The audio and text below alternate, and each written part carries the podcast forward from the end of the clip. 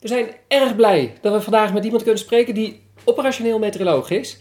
En dus zich bezighoudt met het weer van de komende dagen, maar ook verder vooruit kijkt.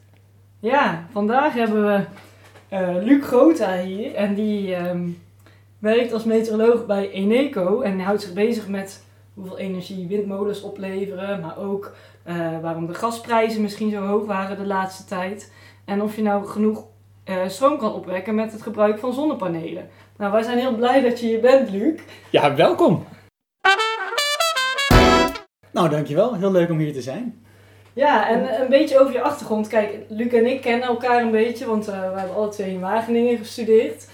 Uh, maar we zijn eigenlijk vooral benieuwd natuurlijk hoe jij bij Eneco terecht bent gekomen. En dat is volgens mij via je stage, klopt dat? Ja, ja dus ik ben, uh, was in 2011 begonnen met studeren in Wageningen, bodem, water, atmosfeer. Bachelor, master ook in Wageningen, hè, zoals de meesten het daar doen. En uh, toen ben ik op een gegeven moment, tijdens mijn scriptie, was ik op zoek naar een leuke stage. En ik had al gehoord van iemand anders, een andere meteoroloog die bij, in Wageningen had gezeten, dat hij bij Eneco rondliep. Toen dacht ik, wow, gaaf. leuke toepassing van meteorologie. Energiemeteorologie. Ja, ja, precies. En ik wist al heel snel dat de academische wereld eigenlijk niet echt iets voor mij was. Dus ik zocht ook zo'n bedrijf. En toen uh, was er een, een, vacature en daar heb ik op gesolliciteerd, als, een vacature als stagiair. In eerste instantie was dat voor naar hitte in, in steden, maar ik kon pas een half jaar later beginnen en toen was de zomer voorbij, dus het was niet meer relevant. Dus toen ging het over icing op windturbinebladen. Natuurlijk... Ja, wat kun je heel even snel uitleggen wat icing op windturbinebladen precies is? Ja, ja dat is gewoon een laagje ijs dat vormt op windturbinebladen. En uh, wat het uh, vervelende daarvan is, is uh, zeker op land, dan kunnen, dat, kan dat ijs er door de kracht van de windturbines kan het eraf vliegen. En dat heeft natuurlijk nou, risico voor de mensen die eromheen lopen.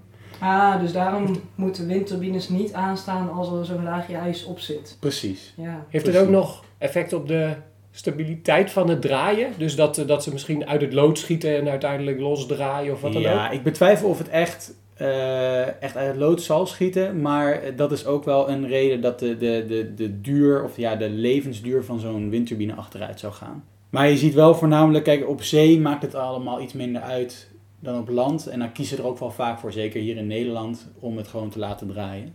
Uh, maar het kan zijn, uh, ja, zeker op het land, dat het uitgezet wordt als het te gevaarlijk is. Ja, en daar heb ik toen een tool voor gemaakt om nou, beter inzicht te krijgen van joh, voor de komende paar uur en voor de dag van morgen, wanneer is er risico op ijsvorming? En dan konden onze handelaren daar, daar rekening mee houden. Dat die windmolen dan even geen energie opleverden. Precies. Ja. En, en zo'n icing, hè, hoe bepaal je dan of het icing wordt of niet? Is dat dan, kijk je inderdaad naar de temperatuur of vochtigheid? Nou ja, die, beide. Die, ja, ja, dus uh, ja, ik had toen een hele pragmatische methode gedaan door gewoon model-output uh, en daar een soort index te bepalen op basis van nou ja, temperatuur en op vochtigheid. Verschillende gevarenzones, zal ik maar zeggen. Zodanig heb ik dat laten zien in, op een kaartje. Hoeveel windmolens heeft Eneco in Zo. Nederland? Is dat, ik heb geen idee eigenlijk. Hè? Is dat Duizenden? Tienduizenden? Nou, Nee. nee, zoveel niet. Honderden? Ik denk honderden. Ik weet het eerlijk gezegd ook niet. Nee. Wij, wij, wij denken in megawatten. Oh ja, oké. Maar de meeste staan op zee? Of, of- De grootste parken staan op zee. ja. Ja. Ja, ja, want daar is meer ruimte die mensen vinden dat je daarvoor kunt gebruiken. Ja, ik, daar hou jij je denk ik niet mee bezig, of wel? Nee, zeker niet. me- Nee, want na je stage ben je wel bij je decon gebleven, maar dan als meteoroloog. Of- Ja, ik ben eerst begonnen als, als forecast-analyst. Dus dan, eh, wat we doen is... eh, het is misschien handig om eventjes uit te leggen wat, hoe de elektriciteitshandel... Of, Nou, Ja, graag. ik heb geen idee Ja. namelijk. Ja, hoe dat in elkaar zit. Dus ehm, wij als Eneco zijn een leveringsbedrijf en wij moeten eh, eigenlijk voor de dag van morgen, we hebben eh, klanten aan de ene kant die, die vragen energie. De En- burgers? Of, is- ja, de ja. burgers of de industrie, Oh, ja. eh, kan beide zijn. Eh, en aan de andere kant heb je productie. Dus dat kan eh, zonnepanelen zijn, dat kan windturbine, eh, eh, windturbines zijn. Maar dat kan ook eh, gascentrale zijn, eh, of zelfs een, een kolencentrale kan dat zijn. Nucleaire reactor, noem maar op. Wij van Eneco, wij hebben zon, wind en gascentrales. En we hebben natuurlijk heel veel klanten. En wij moeten van de netbeheerder, eh, moeten wij voor de dag van morgen, om 12 uur vandaag, moeten wij zeggen hoeveel op elk uurtje van de dag onze klanten gaan vragen en hoeveel, hoeveel productie wij daar tegenover gaan ze- zetten. En die moeten dan in principe gelijk zijn. In principe wel. Ja. Dus als jij eh, meer productie hebt dan, eh, of ja, als er heel veel eh, wind waait en heel zonnig is, dan kan het zijn dat er meer productie is dan dat er vraag is. Nou ja, dan moet je gaan verkopen. Maar als het hele land dat moet gaan doen, dus alle leveringsbedrijven, ja, dan krijg je een hele lage prijs. Want er is een overschot aan productie. Ja. En zo wordt er op, om 12 uur vandaag voor de dag van morgen, op elk uurtje komt er een prijs uit. En die prijs is eigenlijk bepaald door eh, de productietechnologie die nodig is om, eh, om aan de vraag te voldoen in het land. Maar die- Be- bepaalt een netbeheerder dat dan ook? Of, Nee, het is echt een marktwerking. Dus Oh. alle, alle eh, partijen die meedoen aan die bieding, de APX heet dat, de spot, die bieden in wat hun klanten gaan vragen en hoeveel eh, nou, zij wel gaan produceren. En dan, eh, nou ja, als het, wat er niet in balans is. Kijk, je kunt natuurlijk een gascentrale kun je gewoon uit en aanzetten. Heel makkelijk. Dus als er te weinig productie is, dan zegt een, een energiebedrijf, nou ja, ik wil best die gascentrale aanzetten, maar dan wil ik er wel dit voor. En dan is er een bepaald algoritme van Tenet dat de, die bepaalt, oké, eh, deze prijs gaat het worden, want die hebben, megawatt hebben we nodig om aan de vraag te kunnen voldoen op dat uur van de dag. Maar jij bepaalt die prijs niet, maar jij geeft wel aan, of tenminste Eneco geeft aan dan wat de vraag en de productie is. Wat wij verwachten dat onze vraag in de Oh productie ja, wat is. je verwacht. En daar kom ik binnen als meteoroloog. Als verwachting. Ja. Precies, want eh, en voor de productie en voor de vraag naar energie is steeds meer is afhankelijk van het weer. En dan natuurlijk zeker de productie, want je, nou ja, de zonnepanelen en windturbines die hebben direct invloed op hoeveel geproduceerd gaat worden.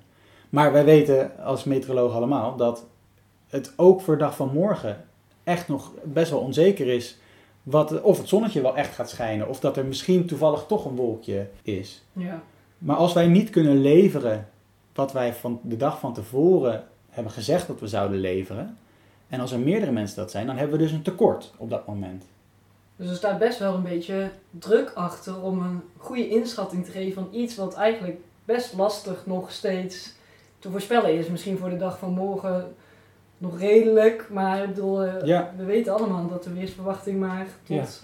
een aantal dagen vooruit goed te maken is. Ja, precies. En, en timing is heel belangrijk. Omdat we het eigenlijk al op uurniveau moeten we het al zeggen, de dag van tevoren. En dan ga je nou ja, de dag van levering in. En dan wordt het op kwartierbasis wordt het afgerekend. Dus het, moet op, het net moet op kwartierbasis gebalanceerd zijn uiteindelijk. Nou, en daar heb je ook gelijk de, de, de paradox van de energiemarkt. Op het moment zelf wordt op kwartierbasis gekeken, is er genoeg productie voor de vraag? Mhm. En wij hebben allemaal een energiecontract van een jaar, twee jaar, drie jaar. Die we eigenlijk ja, wel per maand betalen, maar per jaar zeggen ze eigenlijk van joh, eh, ja, je hebt eh, groene stroom. Dus er komt elke tijdstip van de dag komt er gewoon eh, stroom dat wordt opgewekt door windmolens uit jouw eh, stopcontact. Maar dat is in, in de praktijk dus eigenlijk niet waar. Nee, nee, dat is een soort Ja. van. Nee, dat klopt. Ja. En wat, wat doe je dan als forecast-analyst? Dan eh, eigenlijk wat je doet is je beheert de automatische voorspellingen die gedaan worden. Die Dus- gebeuren in principe Die automatisch. gebeuren automatisch, maar je weet ook de zwaktes van voorspellingsmodellen. En die hebben natuurlijk weer, als- weer als input. Maar eh, nou ja, bijvoorbeeld in extreme gevallen, als het heel koud wordt of als het heel warm wordt, dan vindt die eh, modellen vinden het toch moeilijk. En dan eh, passen we handmatig nog aan van, joh, ik verwacht dat, dat er nou ja, als het boven de 25 graden is, kunnen airco's aangaan. Oh ja. Dus ik verwacht dat de vraag naar energie iets hoger gaat zijn. Want ons model die neemt airco's niet goed mee. Nou ja, en dan doe je de demand die op uurtje, nou ja, een paar uurtjes op de dag, zeg je van nou ja, dan is het airco-effect heel hoog. En dan verhoog ik die. eh, Dus die het is echt het, het is nog niet eens zozeer het, het, het een weersverwachting maken, maar echt je energieverwachting. Exact, ja. Ja, ja, de weersverwachting die nemen we eh, Dat is een onderdeel, maar eigenlijk voor lief. ja. En je hebt dus ook een model die eigenlijk die weersverwachting al omzet in een energieverwachting gebaseerd op temperatuur in de grote steden, Ja. wind. Maar dat is op, basis van ons eigen portfolio. Hè? Dus alleen voor onze eigen klanten doen we dat. En onze eigen windmolens en, wind- en zonnepanelen. Ja, want ik weet eigenlijk niet, zit Eneco over heel Nederland of hoe moet ik dat op ruimtelijke schaal zien? Ja, in principe kunnen wij klanten hebben op, eh, in heel Nederland. Eh, ja, het feit is dat het aan bepaalde delen van het land minder Eneco-klanten zijn dan een, een ander energiebedrijf. Ja. Ehm, maar we hebben klanten in Nederland, maar we hebben ook klanten in België. Dus je kijkt, maar je kijkt dus in principe vooral naar het weer op de Noordzee waarschijnlijk en in Nederland om dus die energieverwachting te maken. Ja, precies. Nou ja, en dit is eigenlijk alleen nog maar eh, dus het voorspellen van nou ja, je vraag van energie. En nou de, de, de productie van energie die wordt met zon- en windvoorspellingen wordt dat bepaald. Ook met automatische modellen. Nou, en eigenlijk heb je dan, eigenlijk het- is het enige wat je dan doet, is gewoon voor lief nemen de model-output, de weersmodel-output, die nemen we mee in onze modellen. En daar komt een bepaalde vraagvoorspelling uit en een bepaalde productievoorspelling uit. En daar hebben we eigenlijk nog vrij weinig gedaan met de onzekerheid in het weer. Ja, want wordt die meegenomen, die onzekerheid? Nou ja, dat is eh, wat we proberen. En daar komen meteorologen natuurlijk goed van pas. Ehm, maar zoals ik heb de podcast met Lars ook geluisterd. En Ja. die zegt ook, eh, die zat bij het KNMI, eh werkte in de Weerkamer. En eh, die zegt, ja, we doen het eigenlijk in blokken van vier uur.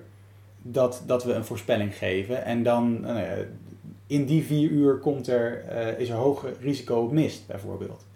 Maar wij willen het eigenlijk graag Per kwartier. uur en het liefst op kwartierniveau willen we het weten. Je wil eigenlijk veel kleinere tijdstappen hebben om, Precies. En dat is natuurlijk gewoon heel moeilijk. Ja. Eh, maar dat is de uitdaging. Dus eigenlijk wil je vanuit een model wat iets genereert op vier uurlijke tijdstappen, wil je iets krijgen wat nog veel gedetailleerder informatie geeft. Ja, nou, en de modellen die hebben natuurlijk ook wel uurstappen, eh, ze- zeker de wat fijne resolutie. Dus in principe zit dat vaak wel goed. Maar je moet natuurlijk ook herkennen wanneer eh, klopt een model niet meer en wanneer is er toch die wolk ontstaan. En komt er nu een wolk over ons grootste zonnepark? Ja, dus het is echt de interpretatie. Ja, want je had het net over dat je eh, niet meteen als meteoroloog aan de slag ging, maar als forecastanalist. Ja. Waar zit het verschil dan in? Ik ben eerst dus echt voornamelijk gaan focussen op die voorspellingsmodellen van vraag. eh, Ja, voornamelijk vraag eigenlijk en een klein beetje op productie. Ik ben daarna pas in gaan zien hoeveel eh, een, een, een kennis uit de onzekerheid van het weer, hoeveel dat kan toevoegen in onze beslisvorming. En toen ben ik pas echt meteoroloog, of ja, meteorologische Als, als gaan meteoroloog, ja precies. Precies. Dus eigenlijk deden we dat nog. We deden het wel, want we hadden toen ook al wel meteorologen in dienst. Maar nog niet zo heel veel. En ik ben dat nou, niet, eigenlijk niet eens voor dezelfde dag, maar ook meer voor de komende twee weken. Ben ik veel meer gaan kijken van, joh, elke ochtend kom je binnen. Eh, ik ga kijken wat hebben de weersmodellen gedaan. Eh, echt puur op het weer voor de komende twee weken. Eh, en is er wat veranderd? Waar vind ik dat de risico's liggen? En even praktisch, je zegt, s ochtends kom ik binnen. Als, als meteoroloog, hoe laat kom je dan binnen? Hoe laat start Eh, de kwart over meteoroloog? zeven. Kwart over zeven. Dus wel vroeg om voor de, de komende... of voor de 12 uur eh, sluiting klaar te zijn. Ja, dat, is, dat is, eh, want je, je hebt dus die eh, biedingen, eh, dat is om 12 uur, dat is de APX. Maar je hebt natuurlijk ook nog een hele forward markt. En dat betekent dat je ook voor volgende week al energie in kan kopen. Of voor volgende maand, of voor volgend jaar. Ja, dus je hebt de korte termijn en de lange termijn in. Precies. En ik ben eigenlijk steeds meer van die korte termijn ben ik in mijn rol als forecastanalist ben ik me steeds meer gaan gedragen als langere termijn meteoroloog. Dus veel meer gaan kijken van oké, voor de komende twee weken wat zijn de onzekerheden? Want dan zijn de onzekerheden natuurlijk ook veel groter. Ja, dat is een grotere Ja. uitdaging lijkt me. Om dat te doen dan Ja, voor de ja en daar gaat dan ook eh, sentiment in de markt een heel groot, grote rol spelen. Dus waar je, ehm, het, het- de energiehandelswereld is, nou, is best complex, want je zit op heel veel verschillende tijdschalen zit je te kijken. Waar we het net over hadden was, eh, nou ja, voor, voor de komende paar uur. Nou ja, dat is, heet, noemen we intraday. Dan heb je de tijd voor eh, die APX-bieding om 12 uur voor de dag van morgen. Dat is de APX-markt. Ja. En dan heb je die forwards. En nou ja, die kun, dan kun je dus iets zeggen over volgende week of volgende maand. En daar, daarna gaat het weer... Nou ja, daar weet je gewoon zo weinig vanaf dat je gewoon zegt van... Oké, we nemen aan dat we het niet weten. Eh, en dan gaat politiek een veel grotere rol spelen. Kun je daar een voorbeeld van geven? Want daar heb ik echt geen idee van. Hoe dat, Ehm, bedoel je daarmee? Dat heeft ja. dan misschien niet zoveel meer met het weer te maken, maar... Eh, de, de, de ehm, stijgende gasprijzen. Eh, we zitten aan het begin van de winter en we hebben gezien dat niet alle gasbuffers gevuld zijn in Nederland. Nou zijn dat voornamelijk de buffers die, eh, nou, die gevuld worden door Gazprom. Nou ja, er is een risico op kou deze winter. Dat heb je altijd. Eh, en Ja. je kunt natuurlijk wel kijken van oké, Iedereen probeert iets te zeggen over de winter. Eh, nou ja, nu zitten we in een eh, La Nina. En dan zijn er altijd meteorologen die op de lange termijn zeggen: Oh ja, kou. Eh, Wordt het een horrorwinter? wordt het een horrorwinter? Ja. Ik bedoel, Ja. uiteindelijk willen we als meteorologen allemaal hetzelfde. We willen extreem weer. Dus eh, je gaat ook een beetje, we willen schaatsen. Dus heel vaak zijn meteorologen een beetje biased richting de koude kant in de winter. Ja, is dat zo... eh, Ja, Dat- ja dat is mijn ervaring dat is in ieder jouw geval. sentiment. Dat is, eh, Nou, dat is in ieder geval wel wat je in de media ziet. Het zal, het, eh, er zijn weinig meteorologen in de media die zeggen: het wordt een super zachte winter. Ja, dat Precies. niet natuurlijk. En, maar, want, en om dan terug te komen op dat gasverhaal. Stel het wordt koud, dan hebben we eigenlijk, hadden we die buffercapaciteit nodig. Dus hadden we het gas nodig die eigenlijk normaal gesproken wel in die buffers zou zitten.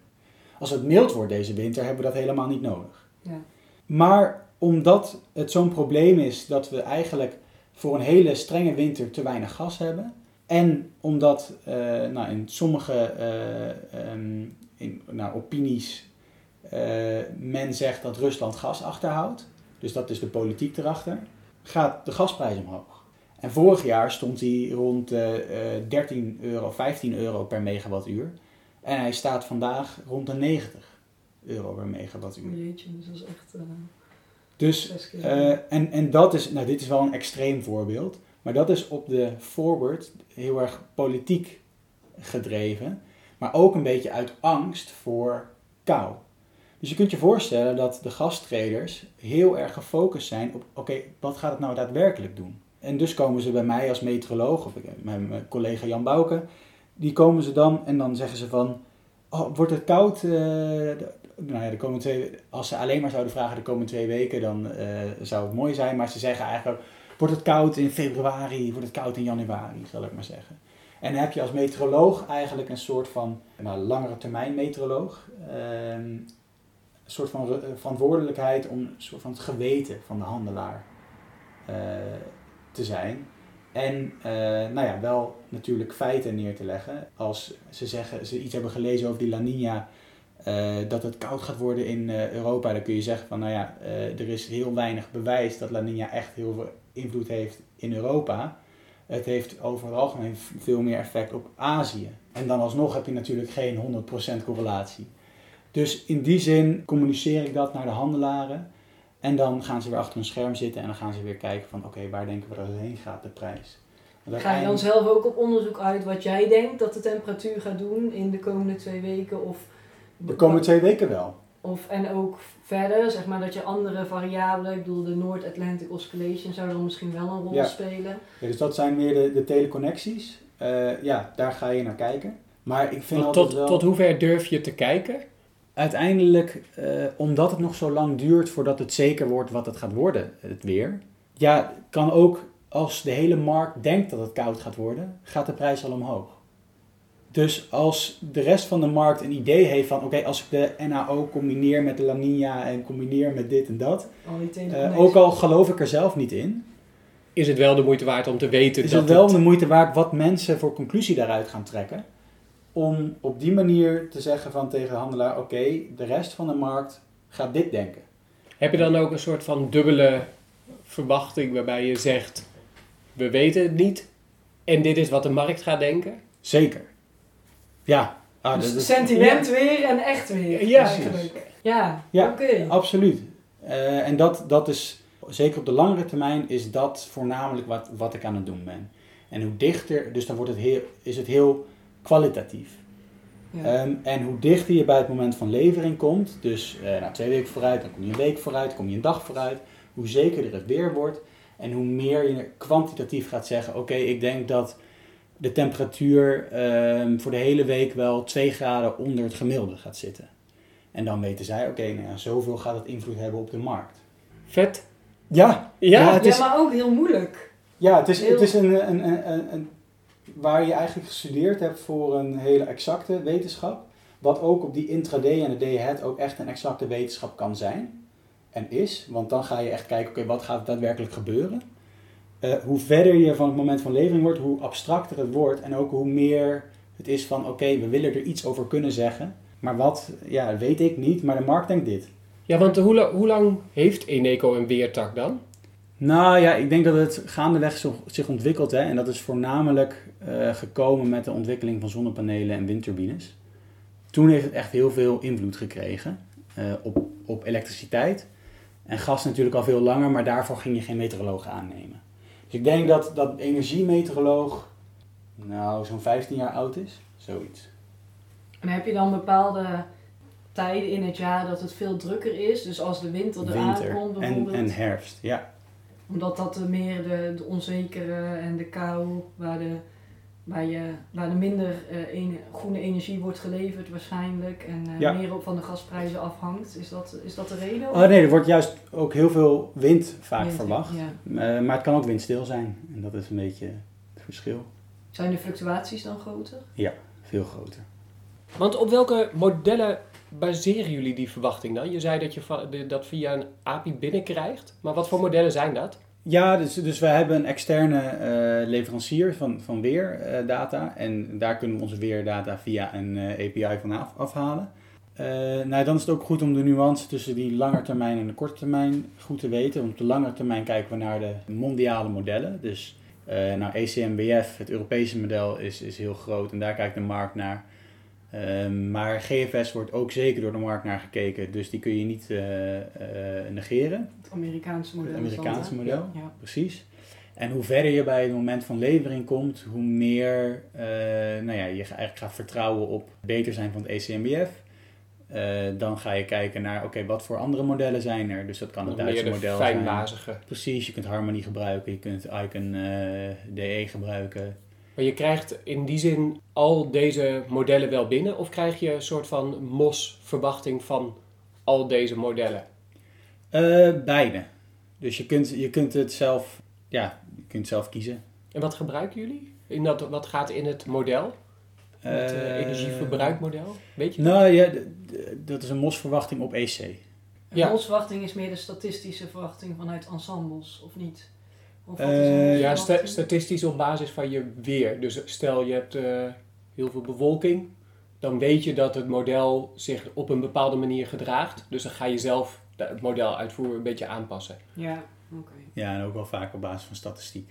Ja, dus, dus dat gebruiken wij van weer een andere leverancier, het weer, eh, zal ik maar zeggen. Dus Ja, ja. eh, ja, je koopt het als bedrijf in, het we- de weerdata. En, en nou ja, wij als meteoroloog of als forecastanalist, of eigenlijk ja, al onze analisten, die, die, die nemen die data en daar ga je of je forecastmodellen opbouwen of je tools, dus je wil inzichten creëren.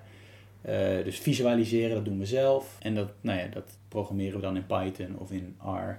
En daar krijg je dan plaatjes mee. En dan eh, adviseren wij de handelaren.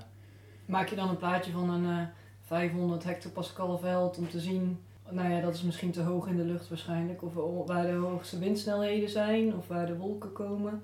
Eh, nou, je kijkt ook gewoon naar het normale drukpatroon. Ja. Eh, en en nou ja, je kijkt ook zeker wel eens naar 500 hectopascal. Eh, Het ligt er net aan wat je wil zien en op welke...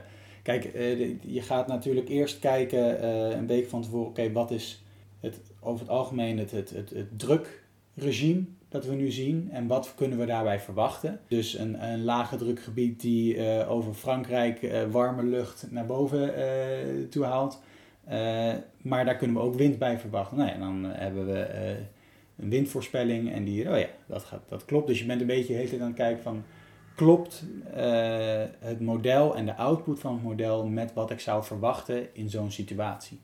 ja, dus je weet eigenlijk best goed wat het weer doet de komende tijd in Nederland. Daar ben je best goed van op de hoogte door je baan. Precies. Ja. Maar ik ben daar wel voornamelijk van op de hoogte eh, als het gaat over eh, nou ja, productie van energie, zal ik maar zeggen. Als eh, men mij vraagt eh, voor over een hey, volgende week donderdag. eh, wordt Blijft, mooi- wordt blijft het mooi-? Blijft het droog? wordt, wordt het mooi weer? Ja, geen idee. Je kan alleen maar kilowatturen zeggen dan. Ja, ja, ja, ja. ja, dat is, eh, ja. Ja, want, want eh, eh, waar handel je mee? Als in, zie jij ook hoeveel geld erin omgaat? ja. Dus je, dus je, dus je kunt ook zien, ik heb eh, door mijn verwachting zoveel opgeleverd of mijn verwachting Ehm, uiteindelijk. Nou, uiteindelijk ben ik alleen een adviseur, zal ik zeggen, aan de handelaar. En, eh, en de handelaar neemt de beslissing. En dat kan een beslissing zijn op basis van het weer, maar dat kan ook een beslissing zijn op basis van iets anders. Politiek, ja. Politiek. Of eh, er is een gascentrale uitgevallen en die is eh, dan nog niet gemaakt. Dus eh, de prijzen gaan waarschijnlijk omhoog. Want er is minder productie. Dus eh, daar, gaan, er, zijn zoveel, nou, er zijn zoveel dingen die, die de prijs kunnen beïnvloeden.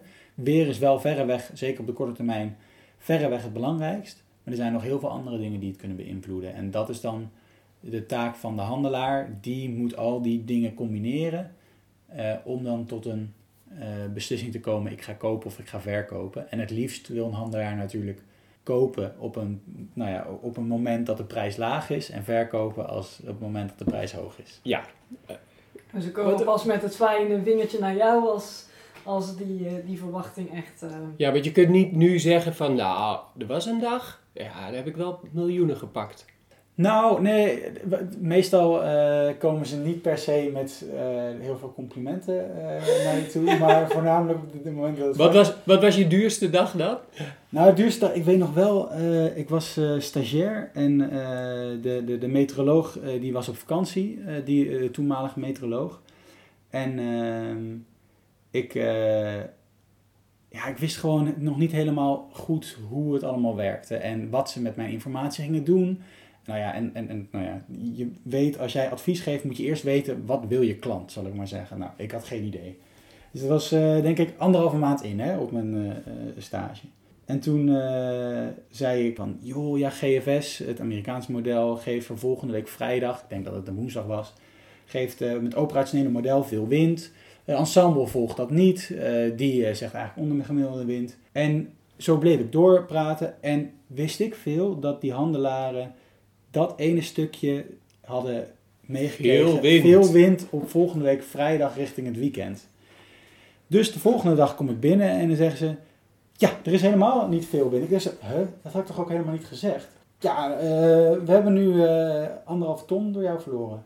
Oh, Oeh, En eh, nou, de volgende dag kom ik weer binnen en zeg, nou ja, we hebben weer een ton verloren. Dankjewel. Dus dat was mijn vu- vuurdoop. En ik werk nog steeds samen met dezelfde handelaar. ja, je Dus, moet ook blijven bij Ja, ja, ja. Dus, dus, dus het, wa- wat moet je dan met een korreltje zout nemen. Als jij net, Ja, ja, eh, net van de universiteit komt, dat, dat heeft wel heel veel indruk op mij gemaakt. Dat ik zit je van- toch dat ongemakkelijk daar op je stoel, eh, twee Nou, ton. Ja, Ja. precies. Dus daar was ik wel echt eventjes een beetje een paar weken van ondersteboven. Maar ja, zolang je weet wat ze met je informatie gaan doen. En daarom zeg ik, sentiment is minstens zo belangrijk als wat jij daadwerkelijk denkt dat er gaat gebeuren. Zeker op de wat langere termijn. En als dingen nog onzeker zijn en jij ziet toch een lage drukgebied eh, die nog niet heel erg geactiveerd is, maar jij denkt van joh, die, temperatuur, die zeetemperaturen die zijn echt wel wat hoger dan wat er nu in het model eh, zit. Ik verwacht dat die veel meer activeert. Dan kun je daar geld mee verdienen door als de markt het nog niet per se ingeprijsd heeft door te zeggen, joh, er gaat veel meer wind komen dan dat modellen op dit moment zeggen, dus verkoop en koop op een later moment weer terug. En dan kan het inderdaad gaan over uh, nou, beslissingen van een ton of meer. Ja, dat zijn andere bedragen dan. Ja, dat, dat, dat, dat ik op mijn bankrekening heb staan in ieder geval. Nou ja, ook dat ik op mijn bankrekening heb staan hoor. Dat is dan toch jammer. Ja, ja en, en ik vroeg me af, hè, misschien als bijna laatste vraag, hebben we nou een beetje gevangen wat jij ook in je dagelijkse werk doet? Of heb je nu maar één deel van het verhaal verteld eigenlijk? Ik denk dat de complexiteit van, de energiemarkt en, en de invloed van de meteorologie daarop, dat dat wel redelijk hebben behandeld. Wat ik daadwerkelijk doe, ja, ik kom binnen om uh, kwart over zeven. Ik maak uh, mijn weerbriefing, zal ik maar zeggen, zoals een, elke operationele meteoroloog. Om kwart voor acht communiceer ik dat naar de traders. Om acht uur gaat de markt open. Dat is de forwardmarkt, hè? want de intraday-markt die is er dan, uh, dan al wel bezig. Dat zijn weer nuances die het allemaal wat ingewikkelder maken. Ik kijk naar de komende twee weken. En dan, uh, nou ja, in de zomer komt, uh, zomertijd komt het ECMBF weermodel gedurende de ochtend uit. In de wintertijd is die er al uit, dus dan nou, kijk je eventjes, oké, wat gaat de ensemble run doen? Want die komt op dat moment uit en dan volg je gewoon de tijdstappen en dan kunnen wij een weerkaartje lezen en dan zeg ik, oh, dit ziet er zoveel anders uit dan uh, de vorige weerrun. Dus ik verwacht dat het meer gaat waaien of juist minder gaat waaien voor volgende week, uh, eind van de week. Nou, dan blijf je de hele ochtend een beetje druk met, oké, zijn er nog nieuwe dingen? Zijn er nog, is er nog informatie waardoor ik meer zekerheid aan mijn weersvoorspelling geef? En vaak is het smiddags, ja, er komen ook geen nieuwe weerruns uit. Dus dan ben ik aan het ontwikkelen. Dus uh, programmeren, tooltjes maken, uh, communiceren met de handelaren. Joh, uh, wat voor inzichten zou u nog meer willen hebben? Dus dan moet je van meteoroloog ook iets meer codeur eigenlijk? Of, ja, zeker. Ja. ja, dat wordt wel echt verwacht dat jij gewoon nou ja, tooltjes kunt maken en kunt programmeren. Ja, dat is ook leuk, lijkt me. Ja, ja het is heel leuk, afwi afwisselend. En wat ik ook zo leuk vind is dat het echt een toepassing is van de meteorologie. Waar ik moeite mee heb gehad, soms nog wel heb, is dat handelaren over het algemeen, ja, als er zoveel geld in omgaat, het is net zoals de aandelenmarkt, zal ik maar zeggen. Uh, het gaat omhoog, het gaat omlaag en iedereen zit, uh, zoals een beetje het idee van Wall Street, zal ik maar zeggen, dat je uh, mensen door de telefoon aan het praten zijn en, en, het gaat om grote bedragen, dus mensen kunnen sentimenteel worden, emotioneel worden. En die kunnen ook emotioneel naar een bepaalde weren kijken, dat een operationele GFS-run tegen het einde van... Volgende week vrijdag veel wind geeft. Veel wind geeft. Of ja. dat het heel koud gaat worden en dat ik zeg van joh, het gaat niet gebeuren. Maar dat ze, dat ze niet afgaan op wat daadwerkelijk gaat gebeuren. Maar meer, oké, okay, wat gaat de rest van de markt denken? En dat gaat natuurlijk tegen jouw idee in, oké, okay, ik moet weten wat er daadwerkelijk gaat gebeuren, want ik ben een meteoroloog. Ja, nee. die op de feiten zit. Precies, ik wil op de feiten zitten en ik wil niet op de, het sentiment zitten. Terwijl je moet des te meer oog hebben voor wat gaat het sentiment doen. Zeker op die wat langere termijn. Ja, grappig. Daar had ik nooit over nagedacht. En ik denk dat het, uh, nou misschien is er nog uh, een andere meteoroloog die nog wat meer op de echte korte termijn zit in het uh, energieveld. Dat zou ook nog heel interessant zijn. Maar dat is echt iets heel anders. Dan zit je veel meer nou, op, op een operationeel meteoroloog zoals bij het KNMI zit. Die echt moet gaan kijken, joh, dit gaat er gebeuren. En dat is in deze, uh, dat is anders dan wat er daadwerkelijk voorspeld is. Dus voor over twee uur moeten wij energie bij gaan kopen. En dat zijn dus ook andere handelaren. Ja, andere mensen om mee samen te werken. Precies. Ja. Dus uh, ik denk dat er meteorologie binnen een energiebedrijf kun je op heel veel tijdschalen, op heel veel nou ja, delen in de organisatie inzetten. We hebben het nog niet eens gehad over uh, klimatologie, want je wil natuurlijk ook een windpark uh, op die zee neerzetten. 30 jaar. Die staat ja. 30 jaar. Wat gaat die opleveren? Daar kun je ook goed een meteoroloog, een klimatoloog voor gebruiken. Dus zijn jullie eigenlijk, want dat vraag ik me ook af, hè, zijn, jullie, zijn er nog meer meteorologen nodig? Dat is misschien een, meer een algemene vraag. Van energiemeteorologie is natuurlijk eigenlijk al heel erg gegroeid de laatste tijd. Denk je dat dat dat we meer studenten nog naar Eneco kunnen sturen of dat, dat die vraag blij, zal blijven ja, groeien? Dat weet ik wel zeker. Uh, en ik denk dat, kijk, en dat zie je ook gewoon überhaupt in het, in het klimaatdebat. Hè? Dat men zich veel meer eh, bewust is van de invloed die, die het weer kan hebben of het klimaat kan hebben. En ja, uiteindelijk is het weer een resultante van het klimaat, zal ik maar zeggen. Dus eh, je, al, al is het in de energiesector of het is in de agrarische sector, het is zo belangrijk wat het weer gaat doen. Eh, nu zijn je ook eh, klimaatrisico.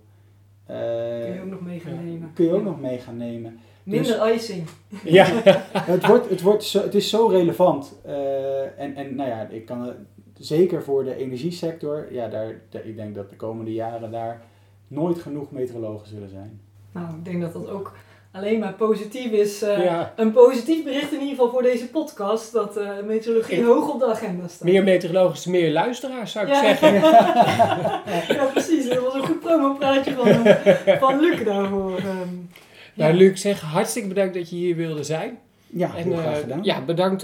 Ik heb een hoop geleerd over intraday en APX en eh, forward trading Ja. En eh, weer sentiment. ook. en weersentimenten. Ja.